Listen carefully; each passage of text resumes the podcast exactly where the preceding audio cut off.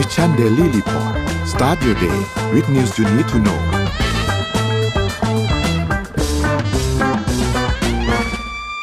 สวัสดีครับยินดีต้อนรับทุกท่านเข้าสู่ Mission Daily Report นะครับประจำเช้าวันที่หนึ่งกันยายนสองพันห้าร้อยหกสิบหกนะครับคุณอยู่กับผมโทมัสพิชเชยของพักดีแล้วก็น้องเอ็มธีรยาธีรนาคณะนะครับสวัสดีครับเอ็มครับสวัสดีค่ะพี่โทมัสสวัสดีค่ะท่านผู้ฟังทุกท่าน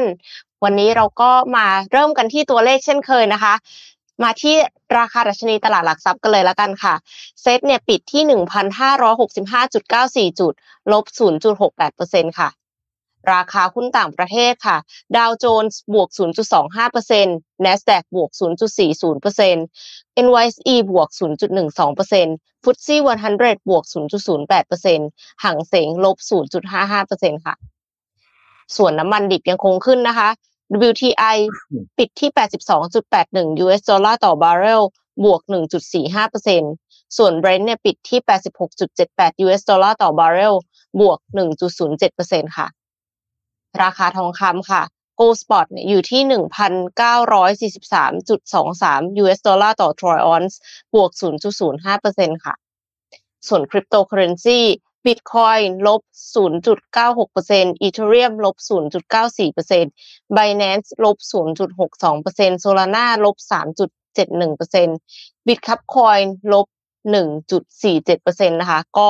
Bitcoin นี่ก็แดงทั้งกระดานcryptocurrency ก็แดงทั้งกระดานเลยค่ะอืมครับนี่คือตัวเลขทั้งหมดเนาะนะครับเมื่อวาน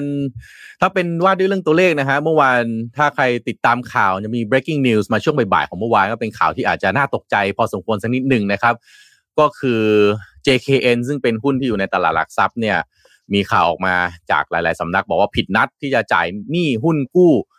ประมาณหกร้อยล้านนะครับที่กำลังจะครบดีลภายในหนึ่งกันยายนก็คือวันนี้เนี่ยแหละนะครับก็เลยเป็นข่าวที่น่าตกใจทำเอาหุ้น เจ เค เอ็น นะฮะฟลอร์ไปเลยทีเดียวนะครับเกือบฟลอร์นั่นแหละนะครับก็มีก็เลยมีเอ่อข่าวที่แถลงออกมาจากทาง เจ เค เอ็น เอ่อ เจ เค เอ็น เองด้วยนะครับว่าคือโดยเอาแบบกล่าวโดยสรุปนะฮะก็คือบริษัทเนี่ยไม่สามารถที่จะชำระเงินต้นแล้วก็ดอกเบี้ยให้แก่ผู้ถือหุ้นกู้ได้ในวันครบกำหนดไถ่ถอนหุ้นกู้นะครับซึ่งบริษัทจะจ่ายเงินต้นบางส่วนนะครับก็ประมาณหนึ่งร้อยสี่สิบหกล้านบาทนะครับแล้วก็ดอกเบี้ยเนี่ยประมาณ เก้าจุดเก้าล้านบาทรวมสองก้อนนี้ก็เป็นหนึ่งร้อยห้าสิบหกล้านบาทโดยประมาณในวันครบกำหนดไถ่ถอนหุ้นกู้คือวันนี้หนึ่งกันยายนนะครับแต่ว่ามันจะยังเหลือยอดค้างประมาณสี่ร้อยสี่สิบสามล้านบาทซึ่งพอมียอดค้างแบบนี้ก็จะไม่เป็นไปตามข้อกำหนดว่าด้วยสิทธิ์แล้วก็หน้าที่ของผู้ออกหุ้นกู้นะครับซึ่งเอ่อ เจ เค เอ็น เนี่ย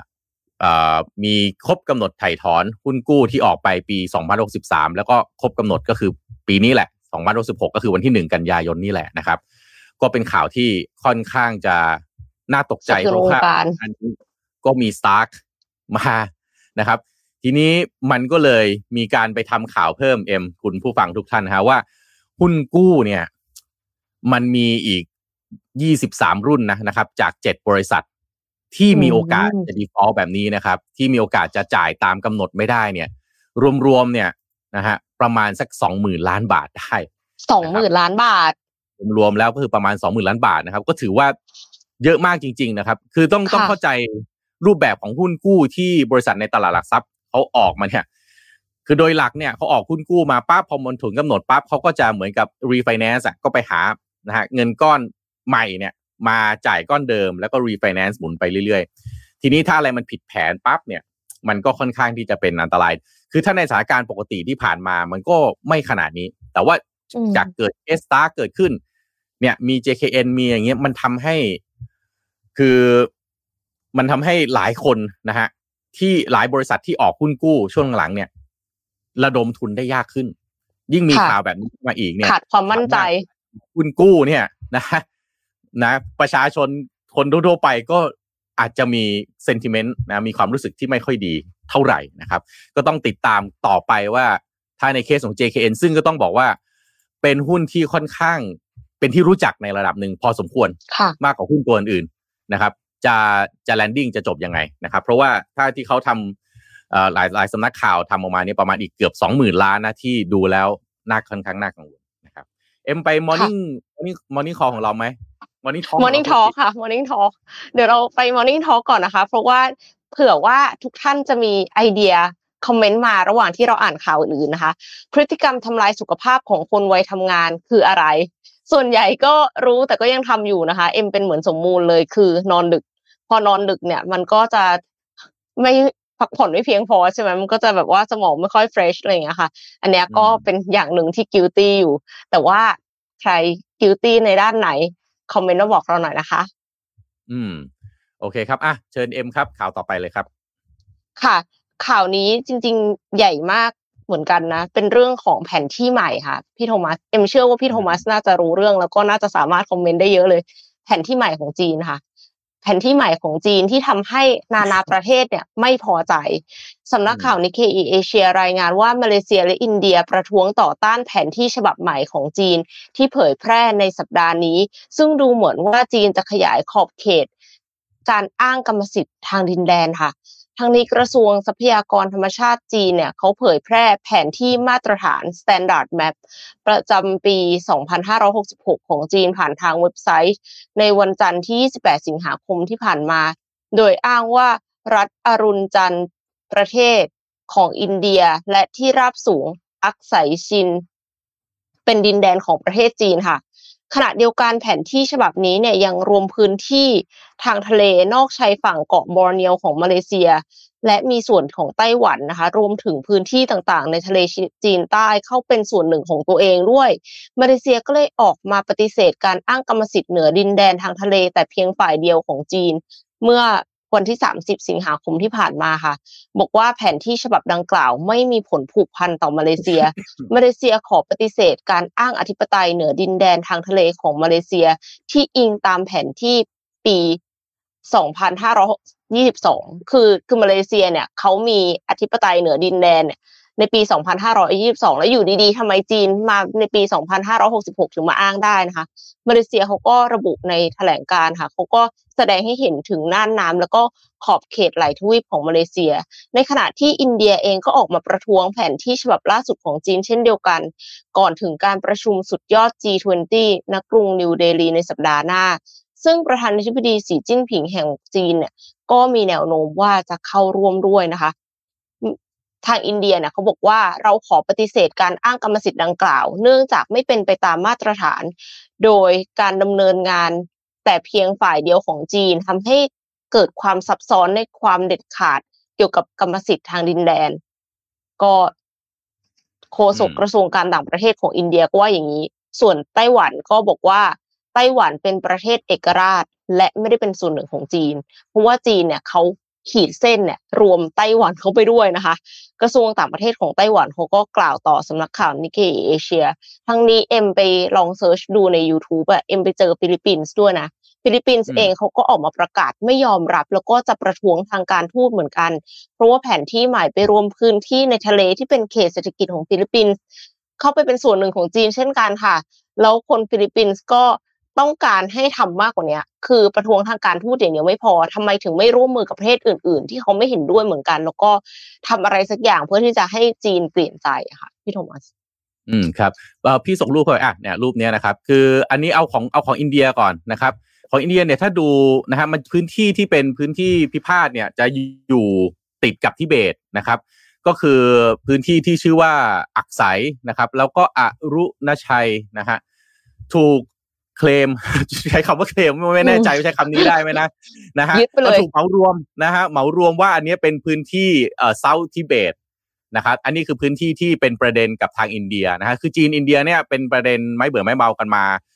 นานพอสมควรแล้วนะครับส่วนประเด็นที่เอ่อมีประเด็นกับทางฟิลิปปินส์เนี่ยก็คือหมู่เกาะสแปรดลีย์นะครับก็คืออยู่ในพื้นที่ทะเลจีนใต้ตรงนั้นเนี่ยมีนายนายแดชไลน์นะฮะคือเวลาเขียนแผนที่จีนปั๊บเนี่ยจีนจะมีการขีดขีดเส้นด้วยว่าตรงนี้เป็นพื้นที่ของตัวเขาเองนะฮะซึ่งเหมือนเหมือนกับว่าเหมารวมเข้าไปในทะเลนะครับซึ่งพื้นที่ตรงหมู่เกาะสแปรดลีย์เนี่ยเคยเป็นประเด็นพิพาทกับทางเวียดนามกับทางฟิลิปปินส์นะครับแล้วก็แน่นอนไต้หวันนะครับแต่ว่ากับทางเวียดนามเนี่ยท่าทีค่อนข้างเปลี่ยนไปหลังจากที่ประธานาธิบดีสีจิ้นผิงขึ้นรับตำแหน่งต่อนะครับแล้วก็ทางผู้นำของทางเวียดนามเองก็ไปจับมือกับทางไปมีภาพนะออกไปจับมือด้วยกันนะครับก็อันนี้ก็คงต้องต้องต้องรอฟังไปเรื่อยๆนะครับเพราะว่า ด้านหนึ่งเราก็ไม่แน่ใจว่ากับประเด็นข้อพิพาทที่เกิดขึ้นเนี่ยมันมันมีเอ่อเหตุต้นเหตุมาจากไหนอย่างไรนะครับคงต้องดูแต่ว่าไม่รู้ว่าวันใดวันหนึ่งมันจะจะเคลมมาถึงแถวๆประเทศไทยหรือเปล่าเดี๋ยวก็หวังว่าจะไม่มีประเด็นอะไรแบบนั้นนะเพราะว่าทุกวันนี้ของเราเอ่อก็ถ้าแถวๆอะไรฮะห้วยขวางนี่ก็ใกล้ๆใกล้เคียงกันทีนะฮะมณฑลใครเป็นพื้นที่นะครับโอ้โหมาล่านี่กลัวนะคะมาล่านี่ทุกห้าสิบเมตรเลยเอาคือมันยิงมันก็ดีมันก็ช่วยในการเอ่ออะไรนะขับเคลื่อนเอ่อเศรษฐกิจของเรานะเพราะว่านักท่องเที่ยวจีนนี่มาเป็นสิบล้านคนเนี่ยก็ช่วยได้เยอะนะครับแล้วผมพาไปต่อที่จีนครับคือจีนเนี่ยต้องบอกว่าเรื่องของปัญหาเศรษฐกิจเนี่ยเป็นปัญหาที่ปฏิเสธไม่ได้แล้วจริงๆนะครับว่าเป็นปัญหาใหญ่จริงๆนะครับล่าสุดเนี่ยมีการทำตัวเลขออกมาเนี่ยนะครับนักลงทุนต่างชาติเนี่ยนะครับเทขายหุ้นจีนเป็นมูลค่าสูงที่สุดในรอบเก้าปีเลยนะฮะซึ่งไอ้ตัวเลขที่ว่านี่เกิดขึ้นในเดือนสิงหาคมนะครับเพราะว่ามันมีความกังวลเรื่องของรัฐบาลจีนที่ไม่มีมาตรการในการกระตุ้นเศรษฐกิจอย่างเป็นรูปธรรมจริงๆและจับต้องได้นะครับความกังวลที่ว่านี่เริ่มจากอะไรแน่นอนวิกฤตจากภาคอสังหาริมทรัพย์นะฮะหลายๆสำนักข่าวต่างประเทศครับตีข่าวนะครับว่าในเดือนสิงหาคมที่ผ่านมานักลงทุนต่างชาตินะฮะขายหุ้นจีนสูงสุดเป็นประวัติการนะฮะซึ่งนักลงทุนต่างชาติเทขายสุทธินะครับซึ่งเป็นหุ้นที่ผมก็ถืออยู่แล้วก็ดอยอยู่มายาวนานแล้วก็ลุ้นให้มันกลับมาก็คือหุ้น A share เนี่ยแหละนะครับมันเป็นหุ้นที่เกี่ยวกับโครงสร้างพื้นฐานเกี่ยวกับอสังหาริมทรัพย์เป็นหุ้นที่แบบมันเป็นหุ้นประเทศจีนเลยก็ว่าได้อะนะครับซึ่งต่างชาติในเทขายหุ้นจีน A share เนี่ยฮะรวมเป็นมูลค่าสูงถึง เจ็ดหมื่นหนึ่งพันหกร้อย ล้านหยวนโดยประมาณคิดเป็นเงินไทยประมาณสัก สามแสนห้าหมื่น ล้านบาทนะครับผ่านทางช่องทางการเชื่อมต่อระหว่างการซื้อหุ้นระหว่างตลาดหุ้นจีนแผ่นดินใหญ่กับตลาดหุ้นฮ่องกงนะครับซึ่งเป็นมูลค่าการขายสูงที่สุดในเดือนเดียวนับตั้งแต่เดือนพฤศจิกายนปีสองพันสิบสี่เป็นต้นมามานานมากๆนะครับเพราะฉะนั้นเนี่ยมันแสดงออกถึงความไม่มั่นใจจริงๆนะฮะของนักลงทุนสถาบันนะครับคือด้านนักลงทุนสถาบันจากจีนแผ่นดินใหญ่เนี่ยต้องบอกว่าสภาพคล่องล้นกระเป๋านะครับก็มีแผนนะที่ประกาศจะซื้อหุ้นจีนแต่ว่าไอ้ประกาศออกมาเนี่ยก็ยังไม่ได้นะฮะสร้างแรงหนุนในด้านบวกต่อตลาดมากเท่าที่ต่างชาติเทขายนะครับคือถึงแม้ว่านักลงทุนต่างชาติเนี่ยถือหุ้น China A Share เนี่ยฮะน้อยกว่า สิบเปอร์เซ็นต์ ของของ Market Cap นะแต่มันก็มีอิทธิพลสูงแล้วก็สำคัญต่อเอ่อเรียกว่ามูลค่านะครับของหุ้นไอ้จำเป็นไอ้หุ้นตัวใหญ่ๆแบบเนี้ยนะครับเพราะว่าส่วนใหญ่แล้วนะนักลงทุนต่างชาติเนี่ยมักจะไปซื้อหุ้นที่มีน้ำหนักสูงสุดในดัชนี ซี เอส ไอ สามร้อยนะครับซึ่งดัชนี ซี เอส ไอ สามร้อยเนี่ยนับตั้งแต่ปิดตลาดมานะฮะนับจากต้นเดือนสิงหาคมจนถึงสิ้นเดือนสิงหาคมเนี่ยดัชนี ซี เอส ไอ สามร้อยลดลงไปแล้วอีก เจ็ดจุดสองเปอร์เซ็นต์ นะครับนักเศรษฐศาสตร์จากจีนหลายคนก็กังวลนะฮะว่านักลงทุนต่างประเทศเนี่ยกังวลกับการขาดมาตรการที่เป็นรูปธรรมในการฟื้นฟูเศรษฐกิจของจีนนะครับโดยเฉพาะอย่างยิ่งนะฮะคือมีการประชุมโพลิตบูโรไปแล้วก็คือหน่วยงานที่กลุ่มคนที่มีอำนาจสูงสุดในการตัดสินใจแล้วเนี่ยนะฮะว่าเศรษฐกิจมันจะหันหัวไปทางไหนนะครับนายกรัฐมนตรีก็เป็นคนที่น่าจะเชี่ยวชาญด้านเศรษฐกิจนะครับหลายๆคนที่ขึ้นมาอยู่ในกลุ่มโพลิตบูโรเนี่ยก็น่าจะเป็นกลุ่มคนที่อ่ะพูดกันพูดก็พูดเลยเนี่ยเป็นเด็กในคาถาของทางสีจิ้นผิงมันน่าจะกดปุ่มสั่งหันซ้ายหันขวาได้แต่ก็ยังไม่มีมาตรการออกมาชัดเจนเนี่ยเอ๊ะมันแปลว่าอะไรมันแปลว่าจีนเองจะเอาเรื่องเศรษฐกิจไม่อยู่หรือเปล่านี่คือสิ่งที่ทางหลายสำนักข่าวเนี่ยค่อนข้างนะฮะสื่อตีประเด็นนี้ออกมาแล้วก็ให้ความกังวลนะครับก็ค่อนข้างน่ากังวลพอสมควรนะครับเพราะว่าจีนเนี่ยก่อนหน้านี้เนี่ยนะครับเคยออกนโยบายนะครับลดภาษีซื้อขายหุ้นนะครับลดภาษีซื้อขายหุ้นเพื่อที่จะกระตุ้นตลาดนะแต่ไอ้ภาษีซื้อขายหุ้นที่ว่าเนี่ยนะฮะมันลดจาก ศูนย์จุดหนึ่งเปอร์เซ็นต์ ไปเป็น ศูนย์จุดศูนย์ห้าเปอร์เซ็นต์มีผลวันที่ยี่สิบแปดสิงหาคมที่ผ่านมานะครับเพื่อที่จะกระตุ้นการลงทุนในตลาดหุ้นจีนนะแต่ยังไม่ค่อยเห็นนะฮะว่ามันจะมีอะไรที่มันกระเตื้องขึ้นนะครับคือผลในวันแรกของการประกาศใช้มาตรการนี้เนี่ยมันไม่ได้ทำให้ตลาดมันบวกอะไรได้ขนาดนั้นนะครับอย่างดัชนีหังเส็งเนี่ยครับซึ่งเป็นดัชนีหุ้นบริษัทจีนแผ่นดินใหญ่ที่จดทะเบียนในตลาดหุ้นฮ่องกงเนี่ยปิดตลาดเมื่อต้นสัปดาห์ที่ผ่านมาเนี่ยนะครับก็บวกไปเพียงแค่ หนึ่งจุดหนึ่งห้าเปอร์เซ็นต์ นะครับก็มันก็ไม่ได้บวกอะไรได้แบบมากมายได้ขนาดนั้นนะทั้งที่มีมาตรการลดนะฮะต้นทุนในการเทรดขนาดนี้เนี่ยนะครับซึ่งจากรายงานของ Bloomberg เนี่ยก็บอกว่าเงินลงทุนต่างชาตินะฮะก็ยังทยอยขายออกขายออกขายออกตลอดนะฮะตั้งแต่ ต้นสัปดาห์เป็นจริงๆตั้งแต่ต้นเดือนเป็นต้นมาต้นสัปดาห์พอมีมาตรการลดนะฮะ transaction fee ก็ยังขายออกอยู่ดีนะครับจนสุดท้ายก็เป็นการไหลออกสูงที่สุดเป็นประวัติการของตลาดหุ้นจีนนะครับ Reuters เองก็รายงานนะครับบอกว่านักลงทุนต่างชาติก็ยังหนีออกจากตลาดหุ้นจีนฟันโฟลสุทธิที่ไหลออกไปก็อย่างที่บอกไปนะครับtotally รวมไปแล้วทั้งเดือนเนี่ยปาเข้าไป สามแสนห้าหมื่น ล้านบาทโดยประมาณนะครับก็ไม่รู้จะว่ายังไงเลยเพราะว่ามีใครเป็นผู้ประสบภัยเหมือนผมมั้ยฮะ China A Share นะฮะพี่โทมัสเป็นหนึ่งในหนึ่งในคนที่เทขายหรือเปล่าติดลบไป ห้าสิบเปอร์เซ็นต์ แล้วนะครับนี่ตลาดหุ้นจีนนี่ดัชนีหุ้นจีนตัวใหญ่นะครับไม่ใช่คริปโตแต่อย่างใดนะคุณผู้ฟังโอ้โหไม่รู้จะว่ายังไงนี่ดอยมาไม่รู้กี่ปีแล้วเนี่ยไอตอนเข้าแสดงว่ายังไม่ได้ขายใช่ไหมคะขายยังไงคะเอ็มขายยังไงดอยอยู่ครึ่งนึงอ่ะทำใจยังไงขายแหมไอไอตอนเข้าเนี่ยคือคือมันมันเข้าไปตอนที่มันเป็นโควิดไงเขาก็บอกว่าเดี๋ยวหลังโควิดเนี่ยนะยังไงมันก็กลับมาจีนอ่ะยังไงมันก็กลับมามันก็กลับแต่มันไม่รู้กลับอีท่าไหนมันยังไม่มันยังตัวเลขมันยังอย่างเงี้ยอยู่นะฮะเฮ้ออ่ะแล้วกดถูเชิญฮะเอ็มไปข่าวต่อไปนะใจเย็นขอเป็นข่าวดีบ้างแล้วกันนะคะเป็นข่าวของ Lego ค่ะ Lego เนี่ยยอดขายพุ่งแซงหน้าบริษัทของเล่นอื่นๆทำท่ามกลางภาวะเงินเฟ้อเลยนะคะยอดขายของ Lego บริษัทผู้ผลิตของเล่นรายใหญ่ของเดนมาร์กเนี่ยเพิ่มสูงขึ้นในขณะที่บริษัทผลิตของเล่นรายอื่นๆเผชิญกับความยากลำบากท่ามกลางภาวะเงินเฟ้อที่อยู่ในระดับสูงค่ะ Lego เนี่ยมีรายได้เพิ่มขึ้น หนึ่งเปอร์เซ็นต์ ในช่วงหกเดือนแรกของปีนี้คิดเป็น สองจุดสี่สองจุดเจ็ดสี่ หมื่นล้านโครนเดนมาร์กนะคะหรือประมาณ สี่พัน ล้านดอลลาร์สหรัฐค่ะส่วนกำไรสุทธิช่วงครึ่งปีแรกเนี่ยอยู่ที่ ห้าจุดหนึ่ง พันล้านโครนหรือประมาณเจ็ดร้อยสี่สิบสองล้านดอลลาร์สหรัฐลดลง สิบเจ็ดเปอร์เซ็นต์ จากช่วงเวลาเดียวกันของปีก่อนหน้า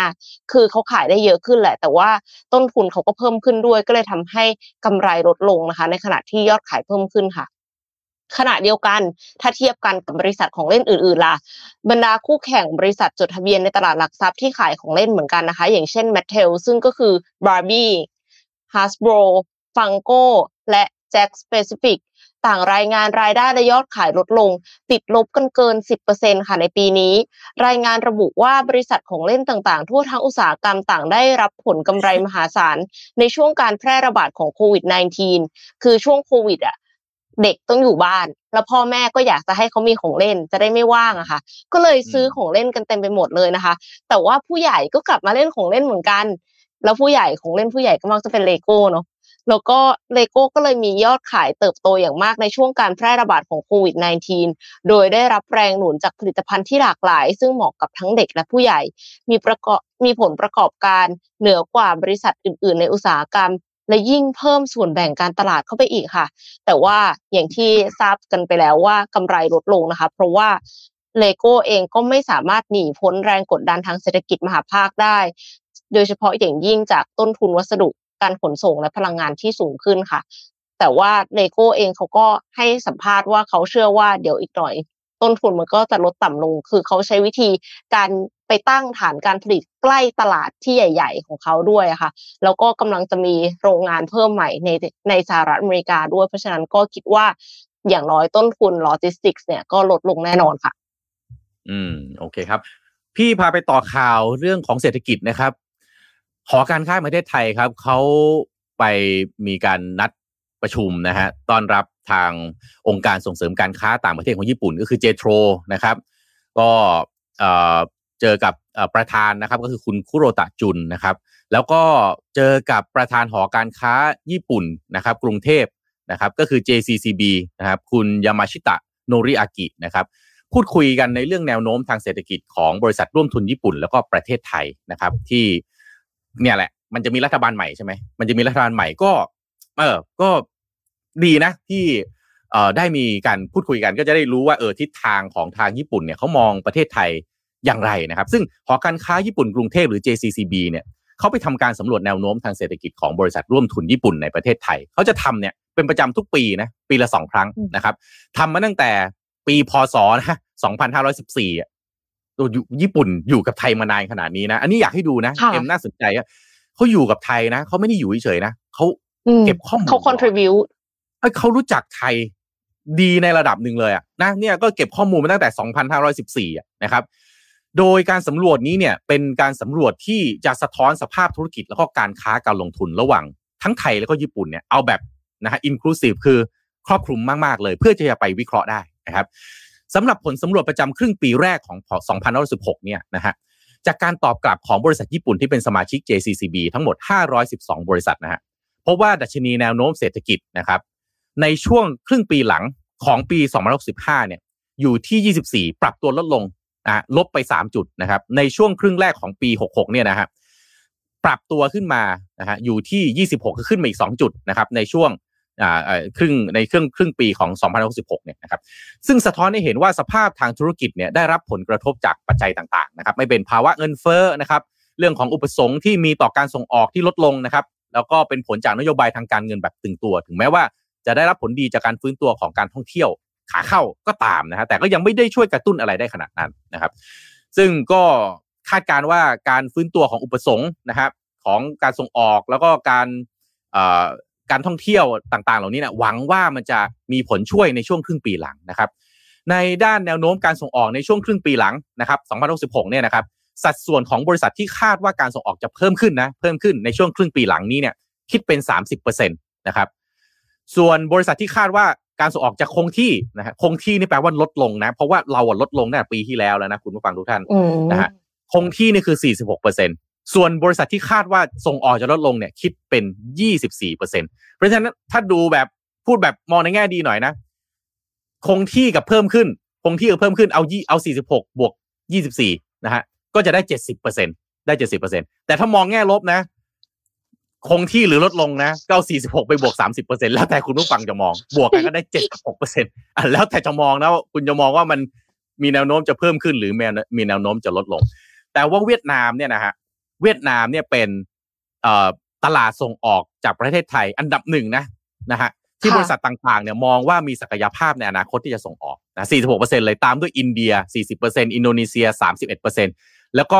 ญี่ปุ่นเนี่ย สิบแปดเปอร์เซ็นต์ ตามระดับเพราะฉะนั้นเนี่ยในมุมมองของญี่ปุ่นที่มาลงทุนในประเทศไทยนะฮะตลาดในการส่งออกเนี่ยเขาก็มองเนี่ยแหละเวียดนามมาก่อนตามมาด้วยอินเดียอินโดนีเซียส่วนญี่ปุ่นนี่อยู่แค่ประมาณสัก สิบแปดเปอร์เซ็นต์ เท่านั้นเองนะครับส่วนประเด็นบริษัทร่วมทุนญี่ปุ่นเนี่ยต้องการการส่งเสริมจากรัฐบาลไทยในเรื่องการลงทุนมากที่สุดเนี่ยนะฮะก็คือการพัฒนาโครงสร้างพื้นฐานด้านคมนาคมขนส่งฮะอันเนี้ย สามสิบสี่เปอร์เซ็นต์ เลยนะครับรองลงมาก็คือการบังคับใช้มาตรการเกี่ยวกับมลพิษทางอากาศ สามสิบสามเปอร์เซ็นต์ อันนี้ใครฮะต้องเอ่อรัฐมนตรีกระทรวงทรัพยากรทรัพยากรธรรมชาติแล้วก็สิ่งแวดล้อมนะครับต้องต้องพึ่งเขาเลยนะฮะแล้วก็กฎระเบียบด้านการบังคับใช้กฎระเบียบเกี่ยวกับศุลเอ่อภาษีศุลกากรและพิธีการศุลกากรอีก สามสิบสองเปอร์เซ็นต์ อันเนี้ยตีความไม่ออกกันเอ็มคุณผู้ฟังทุกท่านช่วยผมตีความหน่อยกฎระเบียบและการบังคับใช้กฎระเบียบเกี่ยวกับภาษีศุลกากรและพิธีการศุลกากรแปลว่าอะไรฮะคือแสดงว่าจริงๆแล้วปัจจุบันนี้ไม่ไม่ได้เคร่งครัดมันต้องดีกว่านี้หรือเปล่าหรือหรือต้องปรับให้ทันหรืออย่างไรอ่ะตีความกันไปไม่รู้เหมือนกันว่าว่าประเด็นคืออะไรนะครับส่วนประเด็นอื่นที่ปรากฏในแบบสำรวจนะครับก็คือการรักษาเสถียรภาพอัตราแลกเปลี่ยนนะครับมาตรการแก้ไขปัญหาอุทกภัยนะครับแล้วก็การแก้ไขปัญหาเกี่ยวกับการบอกออกใบอนุญาตทำงานแล้วก็วีซ่านะครับแล้วก็ประเด็นที่บริษัททางญี่ปุ่นเนี่ยเห็นว่ามีการปรับปรุงดีขึ้นนะครับในช่วงที่ผ่านมาก็คือการพัฒนาโครงสร้างพื้นฐานด้านคมนาคมขนส่งนะครับการพัฒนาโครงสร้างพื้นฐานด้านการสื่อสารการใช้เทคโนโลยีดิจิทัลในการดำเนินงานของภาครัฐนะครับแล้วก็กฎระเบียบการบังคับใช้ที่เกี่ยวข้องกับพลังงานสีเขียวอันนี้ก็เป็นสิ่งที่ทางญี่ปุ่นเขาก็มองว่าเอออันนี้ทางไทยเองก็ทำได้ดีนะครับอีกด้านหนึ่งประเด็นหนึ่งที่น่าสนใจเอ็มคุณผู้ฟังทุกท่านครับก็คือประเด็นด้านบุคลากรนะครับพบว่าตำแหน่งงานขาดแคลนในบุคลากรก็คือวิศวกรนะครับผู้จัดการสำนักงานบุคลากรด้านดิจิทัลนะครับแล้วก็ในประเด็นสำหรับการดำเนินงานเกี่ยวกับการเปลี่ยนผ่านก็คือ Digital Transformation ในปัจจุบันของบริษัทเนี่ยขาดแคลนบุคลากรด้านนี้นะครับซึ่งบริษัทส่วนใหญ่เห็นว่ามีความจำเป็นแล้วก็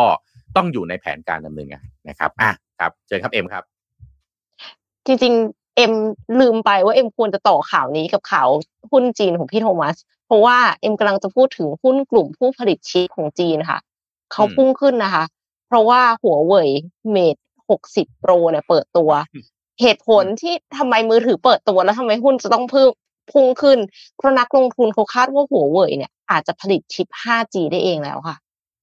ผู้ผลิตชิปต่างๆในประเทศจีนเนี่ยหุ้นพุ่งขึ้นทั้งนั้นเลยนะคะเพราะว่านักลงทุนคาดการณ์ว่าชิปปริศนาที่ทางแบรนด์ปิดไว้เป็นความลับอาจจะเป็นชิปที่รองรับ ห้าจี ซึ่งถ้าเรื่องนี้เป็นเรื่องจริงจะเป็นจุดเปลี่ยนครั้งสำคัญของวงการเซมิคอนดักเตอร์ในจีนค่ะหลังจากที่โดนสหรัฐคว่ำบาตรห้ามซื้อขายเทคโนโลยีชิปเซ็ตมานานหลายปี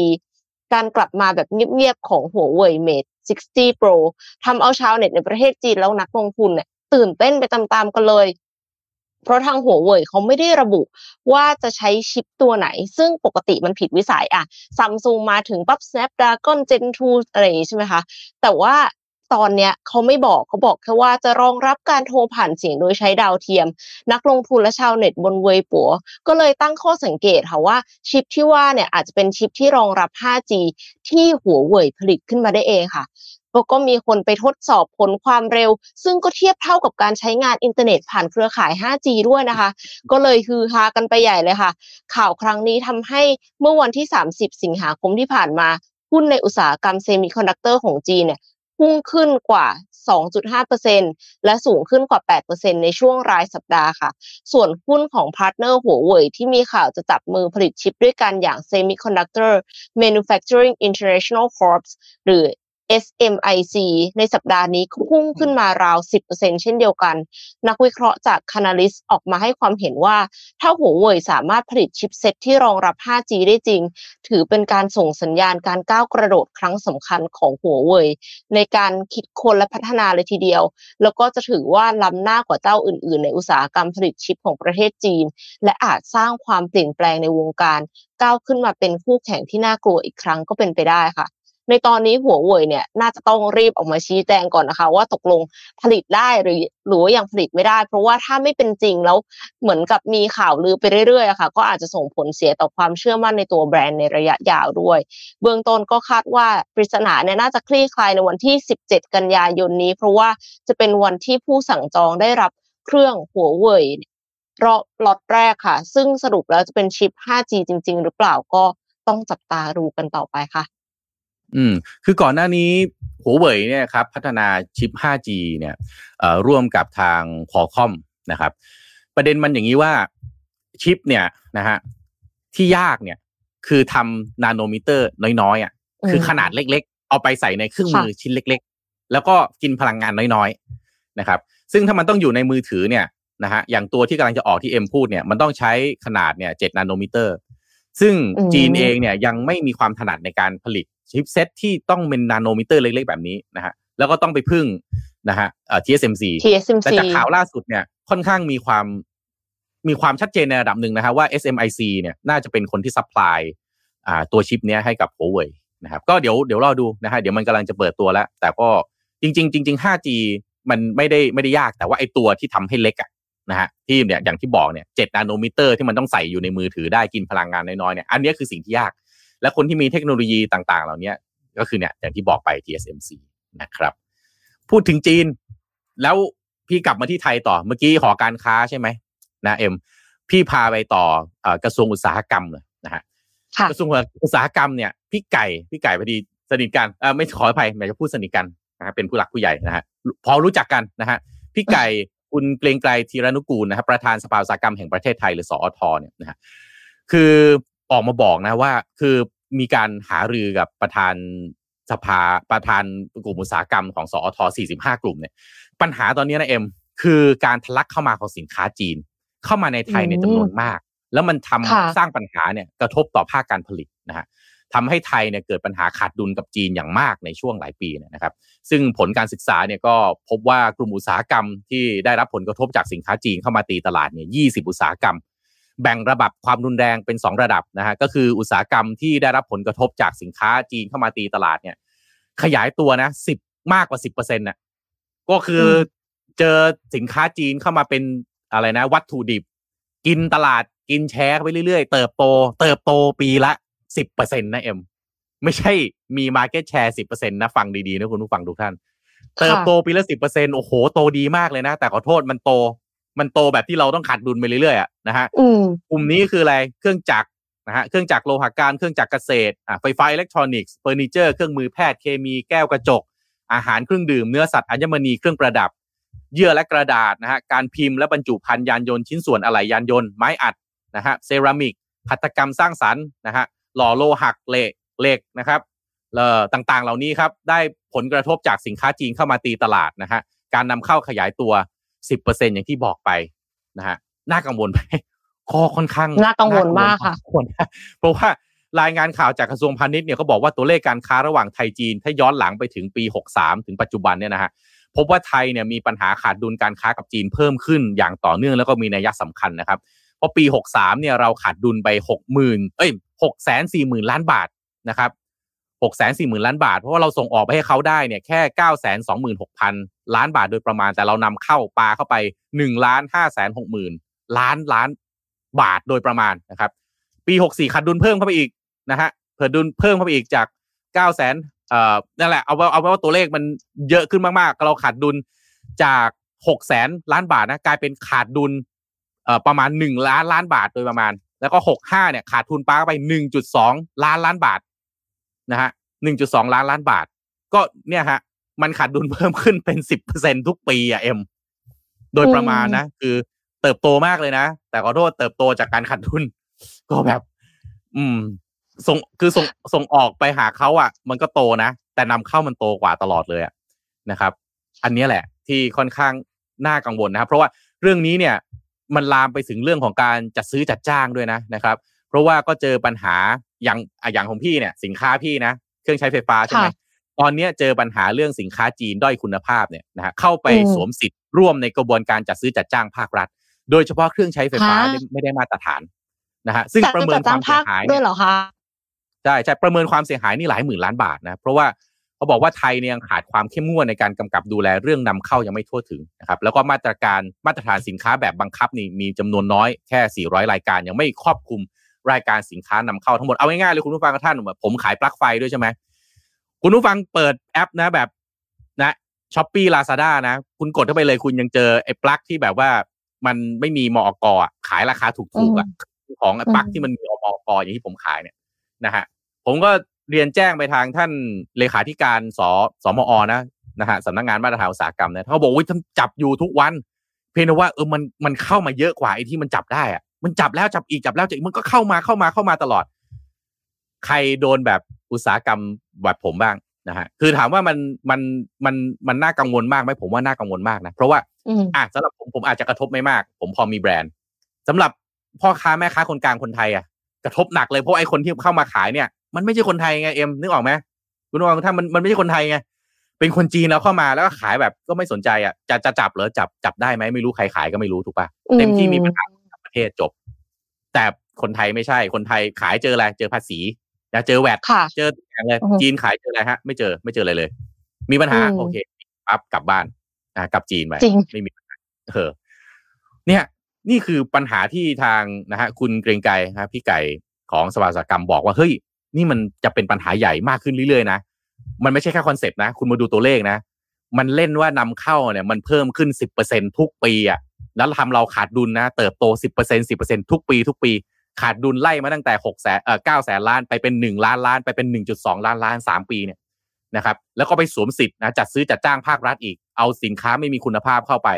ไอตอนเขียน ที โอ อาร์ อะไรต่างๆมันซื้อเยอะอ่ะก็จะไปโทษภาครัฐอย่างเดียวผมก็จะบอกว่ามันไม่แฟร์เพราะบางทีไปนะคนขายอ่ะก็อยากจะขายอ่ะก็ไม่รู้แหละนะสุดท้ายมันไปสวมสิทธิ์เฉยเลยเนี่ยนะครับน่ากังวลนะเอ็มดูข่าวแล้วดูตัวเลขด้วยนะฮะไม่ไหวเหมือนกันช่วยกันฮะช่วยกันสอดส่องดูแลครับมีมีคนเม้นบอกว่ายอมใจราคาสินค้าจีนค่ะขายแข่งไม่ไหว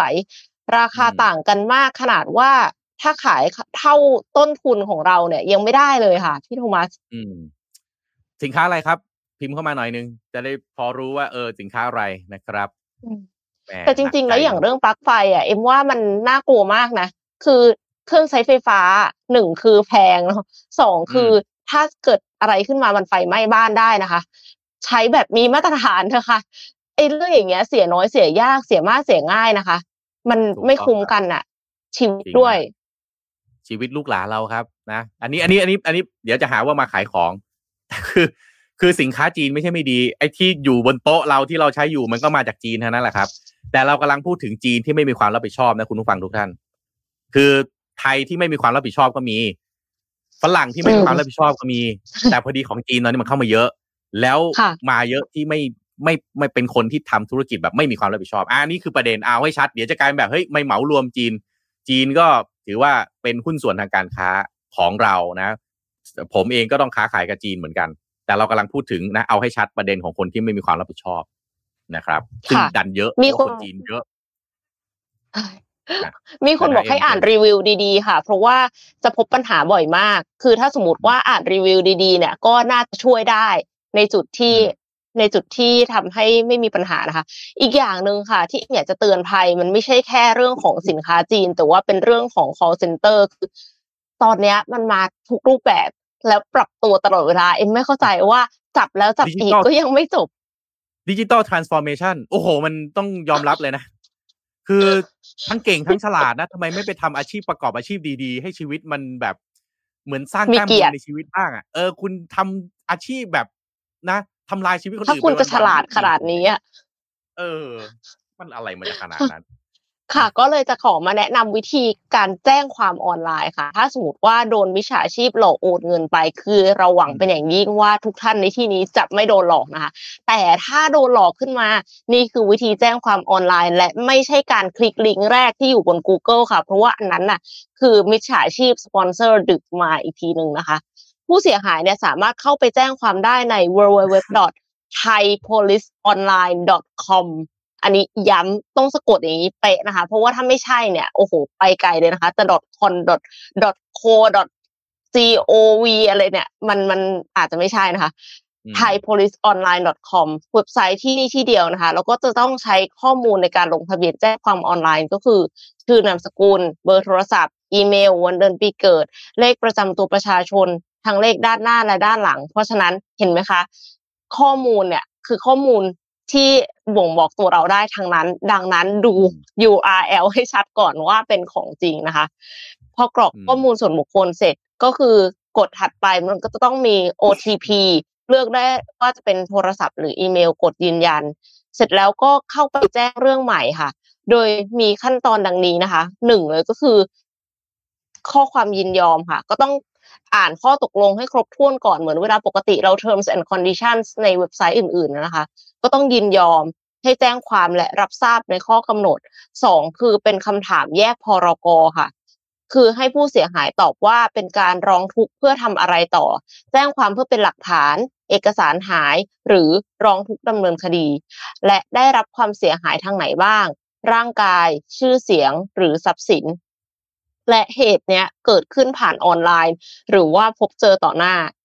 หากผู้เสียหายโดนหลอกในเรื่องเกี่ยวกับการเงินสามารถกรอกข้อมูลเพื่อขออายัดบัญชีก่อนการแจ้งความได้เลยค่ะขั้นตอนที่สามเนี่ยคือกรอกข้อมูลผู้เสียหายจะเป็นประโยชน์ต่อการสอบสวนมากที่สุดพร้อมทั้งเลือกหน่วยงานที่สะดวกไปพบพนักงานสอบสวนด้วยสี่กรอกรายละเอียดข้อมูลที่เกิดขึ้นโดยให้กรอกประเภทของเครื่องรายละเอียดโดยย่อและสถานที่ที่ถูกหลอกให้หลงเชื่อห้ากรอกข้อมูลความเสียหายไม่ว่าจะเป็นเสียหายทรัพย์สินก็คือระบุรายละเอียดบัญชีไปด้วยนะคะหก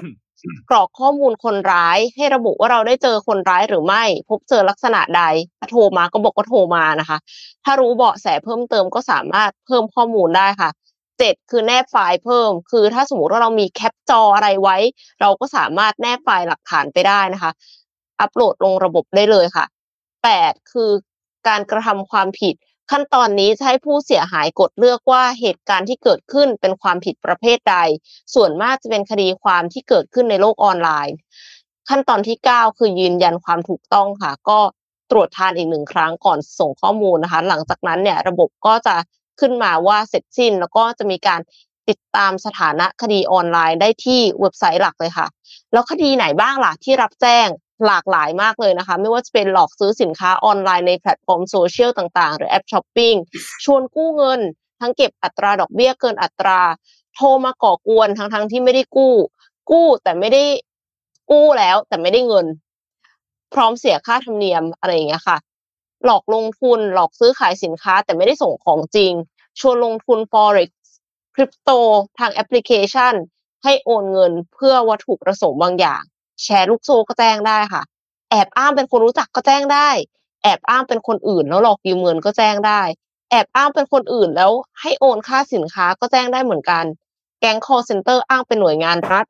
อ้างมีพัสดุตกค้างข่มขู่ทางโทรศัพท์อ้างขอความช่วยเหลือและให้โอนเงินให้หลอกติดตั้งแอปพลิเคชันโปรแกรมรีโมทดูดเงินหลอกดูดข้อมูลผ่านเว็บไซต์หรือแอปพลิเคชันเข้าควบคุมอุปกรณ์และถ่ายโอนทรัพย์สินหลอกรักออนไลน์โรแมนซ์สแกมก็แจ้งได้เช่นกันถูกนำโปรไฟล์ไปใช้งานเอ็มว่าอันนี้โดนกันเยอะมากเลยนะคะปลอมโปรไฟล์แล้วก็ไปบอกว่าสร้างกลุ่มลงทุนอันเนี้ยก็แจ้งได้เหมือนกันเซ็กซ์วิดีโอคอลโชว์ภาพเปลือยและเรียกค่าไถ่ก็แจ้งได้ค่ะการถูกแฮ็ก Facebook หรือ Social Account แล้วก็สร้างความเสียหาย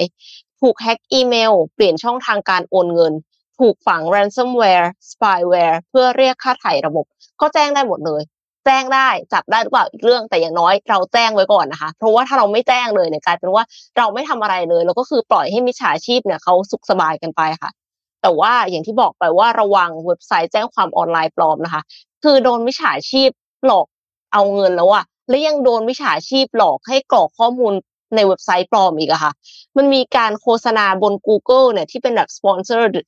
เป็นแบบแจ้งความออนไลน์แต่ว่าเว็บมันไม่ใช่ Thai Police นะคะเพราะฉะนั้นก็เราต้อง make sure ว่ามันคือ ไทยโพลิสออนไลน์ ดอท คอม หรือสอบถามได้ที่เบอร์หนึ่งสี่สี่หนึ่งค่ะจะดีที่สุดค่ะอืมครับระวังนะฮะเจอเร็วในเร็วนะฮะ โดนหลอกมาแล้วยังยังมาโดนหลอกอีตอนต้องมาแจ้งความเนี่ยรู้ใจความใจใจคอทำด้วยอะไรนี่โอ้โหสุดยอดจริงนะสุดยอดทางด้านความความความ แม่ไม่อยากจะระวังให้ดีแล้วกันคุณระวังท่านทุกวันนี้นะภัยมันรอบตัวคนเราหาวิธีหาเงินให้ตัวเองไม่เข้าใจวิธีคิดจริงๆเลยว่าทำลงไปได้ยังไงนะตามบนความเดือดร้อนชาวบ้านเขานะฮะอ่ะทีนี้พูดถึงเรื่องของเงินเงินทองทองแล้วผมพาไปอีกเรื่องหนึ่งก็คือดิจิตอล หนึ่งหมื่น บาทนะฮะที่ก็คงต้องลุ้นๆกันนะว่ามันจะมาเมื่อไหร่ตามข่าวบอกว่าน่าจะมาต้นปีหน้านะครับแต่ว่าที่น่าสนใจคือเราน่าจะลองฟังนะฮะนะหลายๆฝ่ายที่จะออกมาพูดคุยนะว่าเอ๊ะเงิน หนึ่งหมื่น บาทดิจิตอลเนี่ยมันเป็นยังไงนะรายล่าสุดที่ออกมาแล้วผมว่าน่าสนใจก็คือธนาคารแห่งประเทศไทยนะครับออกมาประเมินว่าเอ๊ะนโยบายแจกเงินดิจิตอล หนึ่งหมื่น บาทเนี่ยซึ่ง total แล้วรวมๆเนี่ยมันจะเป็นเม็ดเงินประมาณสัก ห้าแสน ล้านบาทที่จะสาดเข้าไปนะฮะในระบบเศรษฐกิจเนี่ยคิดเป็นประมาณ สามเปอร์เซ็นต์ ของ จี ดี พี นะครับธนาคารธนาคารแห่งประเทศไทยก็มองว่าเอ๊ะมันน่าจะช่วยหนุน จี ดี พี ปีหกสิบเจ็ดนะนะฮะแต่ก็ต้องรอดูนะรายได้รายจ่ายการหมุนรอบของเงินที่มันเกิดขึ้นเนี่ยในระบบเศรษฐกิจเนี่ย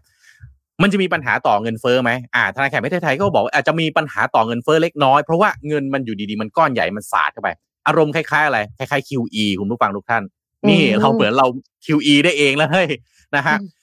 คือทาง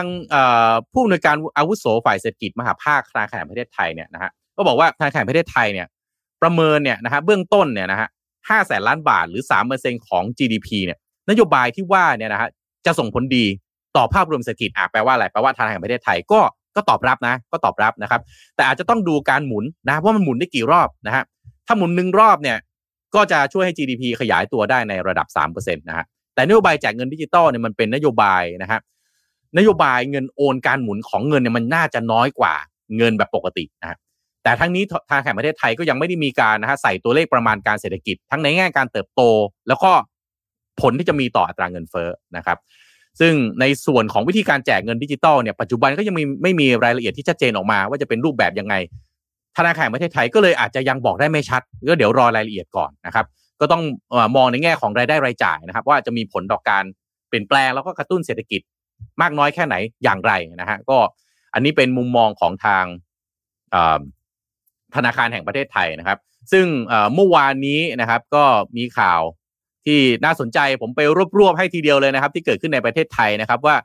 เมื่อวันนี้นะฮะที่ทำเนียบรัฐบาลเนี่ยคุณวิษณุเครืองามรองนายกรัฐมนตรีนะฮะในฐานะที่แกยังรักษาการรัฐมนตรีกระทรวงยุติธรรมอยู่เนี่ยนะฮะก็ก็บอกว่าเอ่อตอนนี้เนี่ยคุณทักษิณเนี่ยยื่นขออภัยโทษแล้วนะครับยื่นขออภัยโทษแล้วนะฮะก็เดี๋ยวต้องติดตามดูนะฮะว่าในประเด็นนี้จะจะเป็นอย่างไรก็น่าสนใจว่ายื่นแล้วถ้าได้รับการโปรดเกล้าเลยก็ก็อาจจะไม่ต้องนะอาจจะหายเลยไหมฮะอาจจะหายจากไม่สบายเลยไหมหรืออย่างไรอันนี้ไม่รู้เหมือนกันหรือเปล่าแต่ว่าดูดูแล้วไม่สบายเยอะเหมือนกันนะฮะก็น่าเป็นห่วงกลับมาเมืองไทยอากาศอาจจะไม่ดีนะฮะเลยไม่สบายเยอะ นะฮะตอนนี้นะครับแล้วก็อีกอันนึงก็คือทางคุณประยุทธ์นะฮะจันโอชานะฮะรักษาการนายกรัฐมนตรีก็เข้าทำเนียบเป็นครั้งสุดท้ายนะครับเป็นการรูดม่านนะครับปิดฉากการครองตำแหน่งนายกรัฐมนตรีมาเก้าปีนะครับซึ่งเอ่อเดินทางคุณประยุทธ์เมื่อวานนี้นะครับพลเอกประยุทธ์เดินทางเข้าปฏิบัติงานภายในทำเนียบรัฐบาลวันสุดท้ายถือเลิกถือยามซะด้วยนะฮะ เก้านาฬิกาเก้านาที นนะครับโดยเปลี่ยนจากรถหลวงรถหลวงเป็นรถยนต์ส่วนตัวนะครับแต่บางคนก็ยังแซวว่าเอลบ้าล่ะสรุปยังไงนะฮะก็ไม่รู้ว่าข่าวไม่ได้พอนะฮะก็พอมาถึงก็นะฮะก็เดินเข้าทำเนียบไปนะครับก็มีการสักการะศาลพระภูมินะฮะศาลตาศาลยายนะครับสิ่งศักดิ์สิทธิ์ประจำทำเนียบรัฐบาลแล้วก็ขึ้นไปที่ตึกไทยคู่ฟ้าเพื่อที่จะสักการะพระพรหมนะครับทางทางด้านพลเอกประยุทธ์ก็เปิดเผยภายหลังการสักการะสิ่งศักดิ์สิทธิ์นะฮะก็บอกว่าตนเองก็อธิษฐานให้บ้านเมืองสงบร่มเย็นมีความสุขอ่ะก็ช่วยๆกันนะครับแล้วก็ยืนยันว่านายกเองก็ยังทำงานอยู่นะฮะคือก็ต้องบอกบอกอย่างนี้ก่อนว่านายกรัฐมนตรีคนใหม่คุณเศรษฐาทวีสินเนี่ยจะต้องเข้าพิธีนะฮะถวายสัตย์ปฏิญาณนะครับแล้วก็ต้องรอโปรดเกล้านะครับซึ่งเขาก็บอกว่าคาดว่าอย่างเร็วก็น่าจะเป็นสักปลายเดือนกันยายนนะฮะอาจจะสักประมาณสัปดาห์ที่สามของกันยายนประมาณนั้นนะครับก็วันนี้นะสำหรับพลเอกประยุทธ์ก็เป็นวันสุดท้ายที่เดินทางนักข่าวก็ถามว่าเอ๊ะวันนี้วันสุดท้ายที่จะเดินทางเข้าทำเนียบรัฐบาลหรือเปล่าพลเอกประยุทธ์ก็บอกว่าก็อย่างนั้นแหละนะฮะถึงได้มาลาก็คือเนี่ยสามสิบเอ็ดสิงหาคมนะครับก็ไม่รู้ฮะก็ก็คิดว่ายังไงนะฮะน้องเอ็มฮะคิดถึงไหมฮะนะฮะเก้าปีนะฮะที่อยู่กันมาในในข่าวก็มีคนยื่นดอกไม้ให้เขาเยอะเหมือนกันอ่าก็นิดนึงก็นิดนึงอย่างน้อยอยู่กันมานานใช่ไหมฮะนะก็พี่โจธนาเคยบอกไงว่ามืออาชีพต้องคิดถึงวันปิดฉากอะนะฮะค่ะคือต้องคิดว่าวันที่ตัวเองต้องลุกออกไปอ่ะจะให้คนอื่นเขาพูดถึงยังไงผมว่าอันนี้สำคัญนะคุณจะไปทำงานที่ไหนยังไงเนี่ยในระหว่างทำจะทำอะไรกับใครหรือจะไม่ทำอะไรให้ใครจะพูดอะไรกับใครจะทำยังไงเนี่ยคิดถึงวันที่เราต้องลุกอ่ะเออว่าเราเราจะให้เขาพูดถึงเรายังไงนะจากให้คนอื่นคิดถึงเนาะจากให้คนอื่นเคารพอะไรประมาณนี้ใช่ไหมคะอยู่ให้เขารักจากไปให้เขาคิดถึงนะครับค่ะแต่ว่ามีมีคนนึงค่ะที่จากแล้วคนอาจจะไม่ได้คิดถึงในแง่ดีสักเท่าไหร่ค่ะก็คือ ซี อี โอ ของ Qantas คือ ซี อี โอ ของ Qantas เนี่ยเหมือนกับเขากำลังจะหมดวาระหรือยังไงเนี่ยค่ะแต่ว่าตอนนี้ Qantas นี่คือถูกฟ้องยับเลยค่ะพี่โทมัสเพราะว่ายกเลิกเที่ยวบินแต่ไม่หยุดขายตั๋วอ้าวก็ได้เหรอคณะกรรมการคณะกรรมาธิการด้านการบริโภคและการแข่งขันของออสเตรเลียเอ ซี ซี ซี ยื่นฟ้องเอาผิดกับสายการบิน Qantas หลังพบว่า Qantas เนี่ยขายตั๋วเครื่องบินที่ไฟลท์ถูกยกเลิกไปแล้วค่ะ เอ ซี ซี ซี เนี่ยระบุในเอกสารคำฟ้องว่า Qantas ฝ่าฝืนกฎหมายว่าด้วยการคุ้มครองผู้บริโภคเนื่องจากมีการเปิดจำหน่ายบัตรโดยสารสำหรับเที่ยวบินกว่า แปดพัน เที่ยวในช่วงระหว่างเดือนพฤษภาถึงกรกฎาคมในปี สองพันยี่สิบสองโดยที่ไม่ได้แจ้งให้ผู้โดยสารทราบว่าเที่ยวบินถูกยกเลิกไปก่อนหน้านั้นแล้วหน่วยงานแห่งนี้ยังระบุอีกด้วยว่า Qantas เปิดขายบัตรโดยสารเฉลี่ยสิบหกวันหลังจากที่ยกเลิกไฟลท์เขามีเหตุผลต่างๆนานานะคะเขาบอกว่าเพื่อปรับปรุงระบบให้มีประสิทธิภาพสูงสุด Network Optimization แล้วก็มีอยู่กรณีหนึ่งที่ Qantas ยังคงขายบัตรโดยสารในเส้นทางซิดนีย์ซานฟรานซิสโกหลังจากยกเลิกไฟลท์ไปแล้วสี่สิบวันคือยกเลิกไฟลท์ไปวันนี้บวกไปอีกสี่สิบวันถึงจะหยุดขายตั๋วอ้าวแล้วระหว่างนั้นล่ะแถมคนที่ซื้อตั๋วเอ่อที่ซื้อไปแล้วยังไงก็คือได้เครดิตค่ะได้เครดิตแต่เครดิตเนี่ยมีคือมีเครดิตใช่ก็ต้องซื้อตั๋ว Qantas อยู่ดีไม่คืนเป็นเครดิตเจริญแล้วท่านผู้ชมค่ะแล้วคนที่ซื้อตั๋วไปก่อนหน้าที่ที่คือซื้อตั๋วไปก่อนที่จะถูกแคนเซิลก็ไม่ได้รับแจ้งว่าจะแคนเซิลไม่บอกไม่ไม่บอกจนกระทั่งสองวันก่อนเดินทางที่สนามบินให้ไปเจอกันที่สนามบินเหรอบอกสองวันสองวันมันน้อยมากนะแหมทำแต่ละอย่างน่าอวยพรนั้นเลยนะฮะค่ะก็ Qantas ก็เลยอาจจะโดนปรับสูงสุดถึง สิบเปอร์เซ็นต์ ของรายได้ตลอดทั้งปีซึ่งอยู่ที่ หนึ่งหมื่นเก้าพันแปดร้อยล้านดอลลาร์ออสเตรเลีย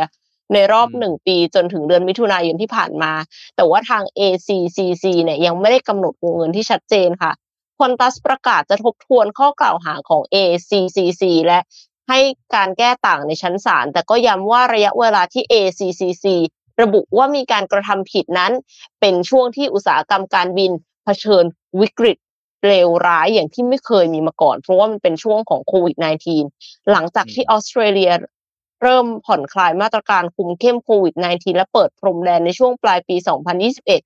Qantas ก็ถูกร้องเรียนอย่างหนักเรื่องการยกเลิกเที่ยวบินจำนวนมากกระเป๋าสัมภาระสูญหายแล้วก็การปล่อยให้ผู้โดยสารรอคิวเช็คอินยาวเหยียดซึ่งเป็นปัญหาที่ผู้ประกอบการขนส่งทางอากาศทั่วโลกเจอเหมือนๆกันเพราะว่ามีจำนวนพนักงานไม่เพียงพอค่ะ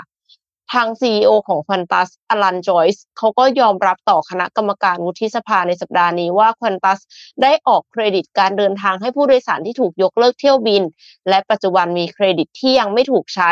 เกือบห้าร้อยล้านดอลลาร์ออสเตรเลียที่กำลังจะหมดอายุในเดือนธันวาคมนี้ด้วยค่ะพี่โทมัสคือกลายเป็นว่าเอ้าฉันไม่ศรัทธาสายการบินนี้แล้วอะแต่เครดิตก็อยู่ที่สายการบินนี้เอาออกมาเป็นเงินก็ไม่ได้ถ้าอย่างนั้นฉันก็เอาเงินกลับไปจองสายการบินอื่นไม่ได้ก็ต้องวนๆไปแล้วก็คือจองโรงแรมวางแผนทริปทุกอย่างแล้วก็ไม่รู้ว่าในที่สุดจะได้บินหรือเปล่าอืมแล้วแล้วเราถามหน่อยเครดิตมีหมดอายุป่ะเดือนธันวาคมนี้อะค่ะที่ว่าจะหมดอายุห้าร้อยล้านดอลลาร์ออสเตรเลียมีหมดอายุด้วยมันจะไปบินยังไงทันอันนี้อันนี้ข่าวจริงป่ะเนี่ยอันนี้แบบข่าวจริงค่ะมีอยู่ใน YouTube เยอะมากเลยเอ็มไปฟังเอาจริงเหรออืมสวดกันยับเลยค่ะโอ้โหแม่เจ้าโอ้โทษๆเป็นเมืองไทยทำอย่างนี้นี่ผมว่ายับเลยนะนะฮะไม่ไม่รู้ว่าทำที่ที่ออสเตรเลียอันนี้มันมันเป็นสายการบินของออสเตรเลียค่ะคือพี่สงสัยมานานแล้วอย่างหนึ่งฮะสรุปว่ามันอ่านว่า Qantas หรือ Qantas เอ็มอ่าน Qantas Qantas เหรอไม่มี U นะ Q A N นะอ่านอ่านเองแบบนั้นเหรอผมสงสัยมานานแล้วผมเห็นมาตั้งแต่เด็กสรุปมัน Qantas หรือ Qantas โอเคมันไม่ใช่สาระสำคัญแต่สาระสำคัญคือเฮ้ยมันทำงี้ก็ได้เหรอคือให้ไปเป็นเครดิตแล้วยกเลิกไฟล์เอาก็ไม่คุ้มก็ยกเลิกไปซะงั้นเลยเสร็จแล้วเป็นเครดิตไว้ก่อนแต่เครดิตมีหมดอายุได้นะเพราะฉะนั้นคุณต้องไปจัดตารางชีวิตของคุณเพื่อมาใช้เครดิตด้วยนะโอ้ยอันนี้ต้องบอกว่ามีอำนาจเหนือผู้ซื้อนะผู้ขายอ่ะผู้ขายมีอำนาจเหนือผู้ซื้อสูงมากเลยนะนะฮะโอ้โอเคพี่พามาต่อที่เอ่อการบินไทยบ้างละกันนะฮะนี่เป็นข่าวดีหลังๆนี่การบินไทยนี่ข่าวดีมาเรื่อยๆตลอดนะเพราะว่าตั้งแต่ไอ้แผนฟื้นฟูเนี่ยเขาปฏิบัติมาได้แบบโชว์โชว์นะแล้วก็ทำผลประกอบการกลับมาดีๆขึ้นเรื่อยๆเนี่ยนะครับล่าสุดในการบินไทยเองเนี่ยแยกออกมาตั้งบริษัทลูกสี่บริษัทนะครับครัวการบินนะครับฝ่ายช่างคาร์โก้แล้วก็ฝ่ายกราวคือภาคพื้นเนี่ยนะครับเพื่อที่จะสร้างช่องทางรายได้มากขึ้นนะครับคุณชายเอี่ยมสิรินะครับประธานเจ้าหน้าที่บริหารบริษัทการบินไทยจำกัดมหาชนเนี่ยออกมาบอกว่าตอนนี้การบินไทยเองกำลังดำเนินการตามแผนฟื้นฟูนะครับซึ่งก็ดังเดินหน้าปรับโครงสร้างองค์กรนะครับมีการตั้งบริษัทลูกนะฮะออกเป็นสี่บริษัทนะครับก็คือหนึ่งครัวการบินนะครับบริษัทครัวการบินนะนี่ชื่อบริษัทเลยนะสองบริษัทศูนย์ซ่อมอากาศยานนะครับก็คือฝ่ายช่างนะครับสามบริษัทบริการภาคพื้นนะครับแล้วก็สี่บริการบริษัทขนส่งสินค้าหรือคาร์โก้นะครับบริษัทลูกสี่แห่งนี้นะฮะก็จะเปิดให้เอกชนจากทั่วโลกเนี่ยเข้ามาร่วมลงทุนด้วยนะขอโทษมีการระดมทุนมีฟันเรซซิ่งนะครับเบื้องต้นเนี่ยบริษัทนะฮะจัดตั้งแล้วก็ดำเนินการได้ก่อนเนี่ยก็คือคาร์โก้นะครับบริษัทขนส่งสินค้าแล้วก็ครัวการบินนะครับคาดว่าจะเริ่มได้เนี่ยในปีหน้านะครับบริษัทลูกที่ดำเนินการได้ก่อนนะฮะสองบริษัทนี้เนี่ยจากที่สถานการณ์โควิด สิบเก้า ที่ผ่านมาในช่วงนั้นเนี่ยไม่สามารถที่จะขนส่งนะครับหรือว่าทำ อ, อาหารออกมาได้เนี่ยนะฮะทำให้สายการบินไทยเนี่ยอันนี้การบินไทยเนี่ยเห็นว่าการขนส่งทางอากาศเนี่ยจริงๆสามารถสร้างรายได้ได้ดีนะครับแต่ขณะนั้นเนี่ยการบินไทยไม่มีเครื่องบินที่จะขนส่งสินค้าทั้งลำนะครับโดยเฉพาะการขนส่งเนี่ยจะอาศัยขนส่งจากท้องเครื่องเป็นหลักขนจากท้องเครื่องเป็นหลักนะครับแต่หากมีการแยกบริการบริหารการจัดการที่ชัดเจนเนี่ยก็ต้องมีการจัดหาเครื่องบินที่มีการต้องขนส่งสินค้าโดยเฉพาะนะฮะก็คือไม่มีที่นั่งผู้โดยสารนั่นแหละนะครับแล้วก็ปรับตามเส้นทางบินลูกค้าที่มีความต้องการในการขนส่งสินค้านะครับในส่วนของการจัดตั้งบริษัทเนี่ยนะครับด้านบริษัทครัวการบินเนี่ยฮะจะแบ่งส่วนงานออกเป็นสองส่วนนะครับก็คือส่วนครัวที่ขายออกไปให้ร้านค้านะครับให้กับร้านค้าร้านอาหารทั่วไปนะครับอันนี้ก็เช่นอะไรฮะที่เรารู้จักเลยเนี่ยพัฟแอนด์พายนะทำจัดเลี้ยงนะครับนะแล้วก็ครัวที่ทำอาหารส่งขึ้นเครื่องบินนะฮะเพื่อที่จะทำให้การบริหารจัดการเนี่ยง่ายแล้วก็สะดวกขึ้นลูกค้าส่วนใหญ่ของการบินไทยจะเป็นการบินไทยเป็นลูกค้าสายการบินที่อยู่ในกลุ่ม Star Alliance นะครับรวมถึงลูกค้าสายการบินที่บินเข้าออกประเทศไทยนะฮะส่วนบริษัทศูนย์ซ่อมอากาศยานหรือฝ่ายช่างเนี่ยนะฮะ การบินไทยจะเป็นคนลงทุนนะครับเพื่อรองรับการซ่อมเครื่องบินของการบินไทยแล้วก็สายการบินอื่นๆทั่วโลกด้วยนะฮะภายใต้โครงการศูนย์ซ่อมอากาศยานอูตะเภาขณะนี้เนี่ยอยู่ในระหว่างจ้างที่ปรึกษานะฮะคาดว่าจะแล้วเสร็จในอีก สามถึงสี่ เดือนข้างหน้านะครับซึ่งการบินไทยเองเนี่ยพร้อมหาพันธมิตรร่วมทุนจากทั่วโลกที่มีประสบการณ์ในการทำธุรกิจศูนย์ซ่อมด้วยนะฮะเงินทุนนะฮะถ้ามีเงินทุนด้วยนะฮะรวมถึงมีฐานลูกค้าในมือเนี่ยยิ่งดีเลยนะฮะให้มาลงทุนร่วมกันล่าสุดก็มีเอกชนทั้งไทยแล้วก็ต่างชาติสนใจร่วมลงทุนกับการบินไทยในโครงการนี้แล้วแล้วก็สอบถามข้อมูลเข้ามาจำนวนมากนะครับซึ่งนอกจากมีพันธมิตรที่สนใจแล้วในส่วนของเงินทุนนะฮะการบินไทยนะที่จะดำเนินการในโครงการก็มีเพียงพอนะฮะเพราะว่าตอนนี้เนี่ยการบินไทยนะฮะมีเงินสดในมือนะคุณผู้ฟังทุกท่าน ห้าหมื่น ล้านบาทนะโอ้มีสภาพคล่องสูงมากเลยทีเดียวนะนะครับขณะเดียวกันนะฮะบริษัทบริการภาคพื้นเนี่ยปัจจุบันการบินไทยเนี่ยดำเนินการอยู่โดยส่วนมากลูกค้า แปดสิบเปอร์เซ็นต์ เนี่ยเป็นสายการบินไทยเป็นหลักนะฮะที่เหลือเป็นสายการบินในกลุ่ม Star Alliance นะฮะขณะนี้เนี่ยก็มีการปรับบริการนะฮะเพิ่มบุคลากรเพื่อรองรับปริมาณเที่ยวบินที่มาใช้บริการนะครับแล้วก็การจัดตั้งบริษัทลูกทั้งสี่บริษัทจะช่วยให้ง่ายต่อการบริหารจัดการลดความซ้ำซ้อนนะครับขณะที่การบินไทยจะเป็นบริษัทแม่ที่คอยกำกับดูแลไม่ให้ขาดออกจากกันโมเดลนี้เหมือนไรเอ็มคุ้นๆไหม เอส ซี บี อืมอ่ามีโฮลดิ้งแล้วก็มีบริษัทลูกเยอะแตกลูกออกมานะพอแตกลูกออกมาปั๊บเนี่ยมี ซี อี โอ มีทีมงานที่โฟกัสไงแล้วไอ้โฟกัสเนี่ยสำคัญมากนะในในการบริหารธุรกิจคือเก่งมากๆเนี่ยบางทีมันไม่สู้คนโฟกัสได้นะนึกออกไหมคือเขาบอกว่าเฮ้ยเวลาออกหมัดเนี่ยนะถ้าคุณออกไปมั่วๆเนี่ยออกไปออกไปไปมันถึงจุดหนึ่งมันเหนื่อยไงมันไม่ไหวอ่ะคนอื่นเขาออกหมัดได้เหมือนกันเขาซัดสวนโป้งเข้ามาทีเดียวเราก็น็อกเลยแต่ถ้าเราออกหมัดแม่นแต่ถ้าออกหมัดแม่นแล้วออกหมัดต่อเนื่องได้ด้วยเนี่ยอ้าวอย่างนี้มีโอกาสชนะได้สูงนะว่าอย่างเงี้ยการบินไทยเนี่ยดูโมเดลแล้วน่าสนใจนะพอแยกออกมาเป็นบริษัทปั๊บเนี่ยประเมินได้ไงประเมินได้ว่าเฮ้ย performance อันนี้ไม่ดีนี่หว่าอาจจะต้องปรับโครงสร้างไหมแต่ถ้าเกิดมันไปรวมๆกันอยู่หมดเนี่ยไอ้ บี ยู ที่ไม่ดีดูไม่รู้ดูไม่ออกไงเพราะว่าพอปนกันหมดปั๊บเนี่ยไอ้ที่ดีมากลบไอ้ที่ไม่ดีถูกไหมค่ะอ่านี่คือนี่คือ movement ที่น่าสนใจของการบินไทยดูแล้วเออนะแบบนี้ค่อยรายงานข่าวและสนุกหน่อยไม่ใช่มีข่าวแต่ละอย่างมาการบินไทยที่ตั้งแต่ตอนเอาเรื่องของแผนฟื้นฟูมานะโอ้ยพูดถึงเรื่องการบินไทยทีไรช่องคอมเมนต์นี่แซวกันยับเลยทีเดียวแต่ตอนนี้ต้องน่าจะให้กำลังใจได้ละรู้และน่าสนใจอย่างไอ้บริษัทบริการภาคพื้นเนี่ยพี่เชียร์มากเลยนะเอ็มถ้ามันขยายไอ้ช่องแบบเช็คอินคือช่วงหน้าเทศกาลเอ็มต้องเคยผมว่าคุณผู้ฟังทุกท่านก็ต้องเคยไปทีเนี่ยต่อคิวเจอแถวมันขดอยู่ประมาณห้าทบได้ต่อคิวเกือบแบบครึ่งชั่วโมงเกือบจะตกเครื่องอ่ะ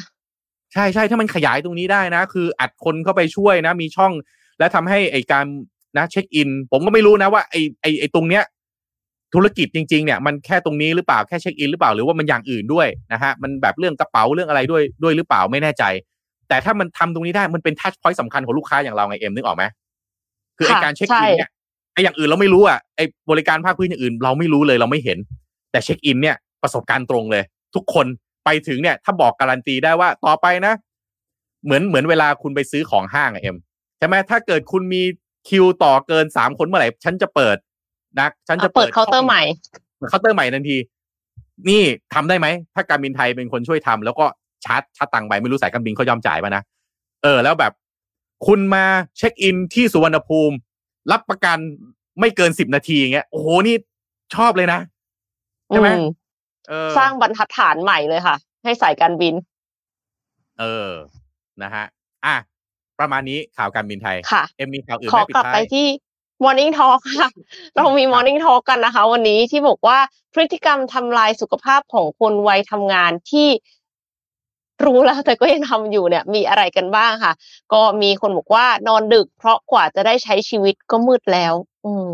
เข้าใจคือเหมือนกับว่าทำในสิ่งที่ต้องทำมาเรื่อยๆทั้งวันเนาะแล้วเสร็จแล้วก็คือพอทำในสิ่งที่อยากทำเมื่อไหร่มันก็คือดึกแล้วนะคะแล้วก็มีคนบอกว่านั่งเก้าอี้ไม่ลุกจริงค่ะนั่งเก้าอี้ไม่ลุกนี่คือออฟฟิศซินโดรมนะคะแล้วก็ยังมีเรื่องการออกกำลังกายเนาะมีคนคนเห็นด้วยเหมือนกันบอกว่านั่งนานเกินจนเป็นนิสัยทำงานหน้าจอจนสายตาคอบ่าไหลทำให้ทำการไล่ให้ไปตรวจเจอออฟฟิศซินโดรม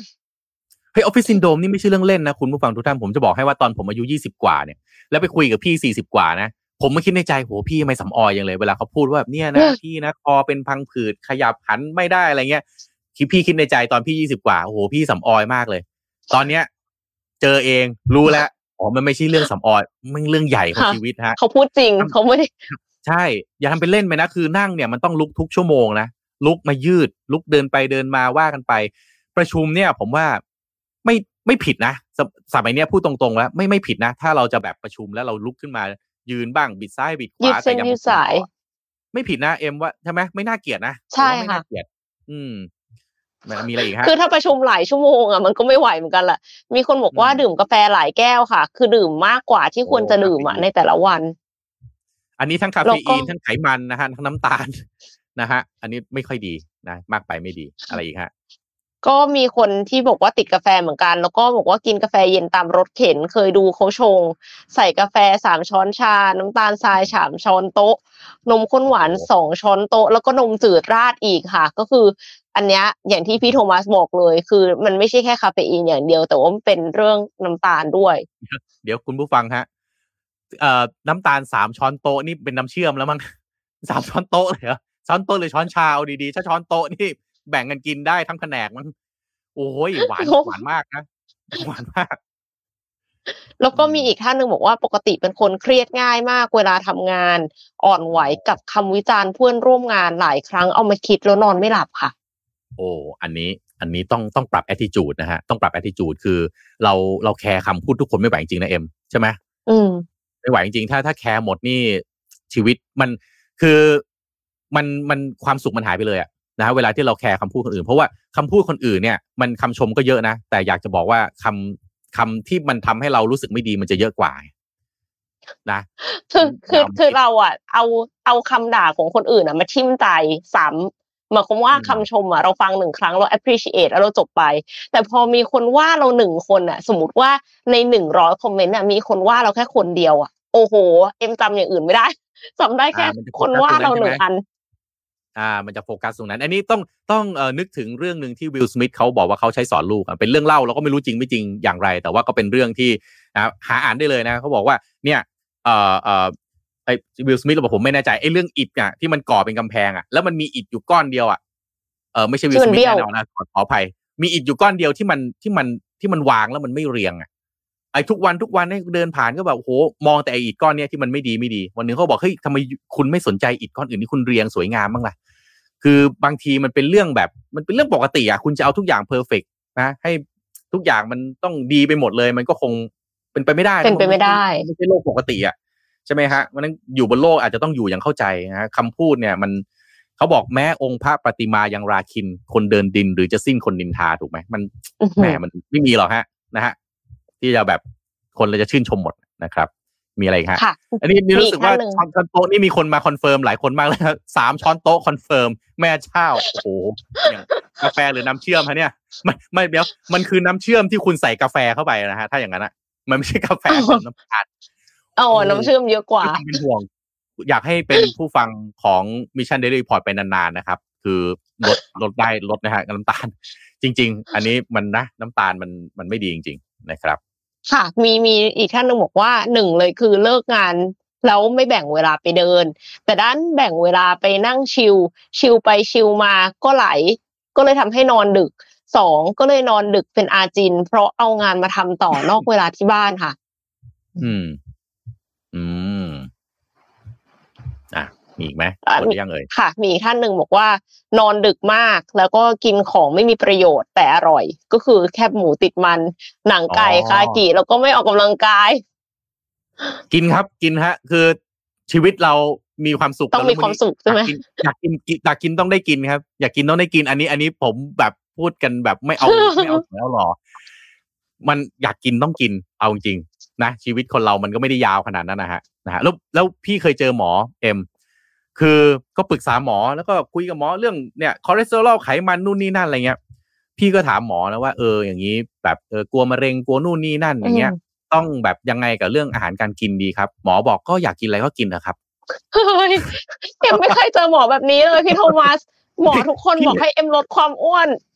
เออไม่พี่เห็นด้วยเพราะอะไรรู้ป่ะก็คือกินไม่กินอ่ะ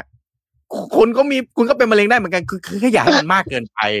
แบบสูบบุหรี่กินเหล้าอย่างเงี้ยคุณเห็นไม่รู้มีข่าวอ่ะวอร์เรนปู่วอร์เรนบัฟเฟตต์ออกมาไม่รู้จริงไม่จริงไม่รู้อ่ะเขาบอกกินโค้กห้ากระป๋องละห้ากระป๋องอ่ะ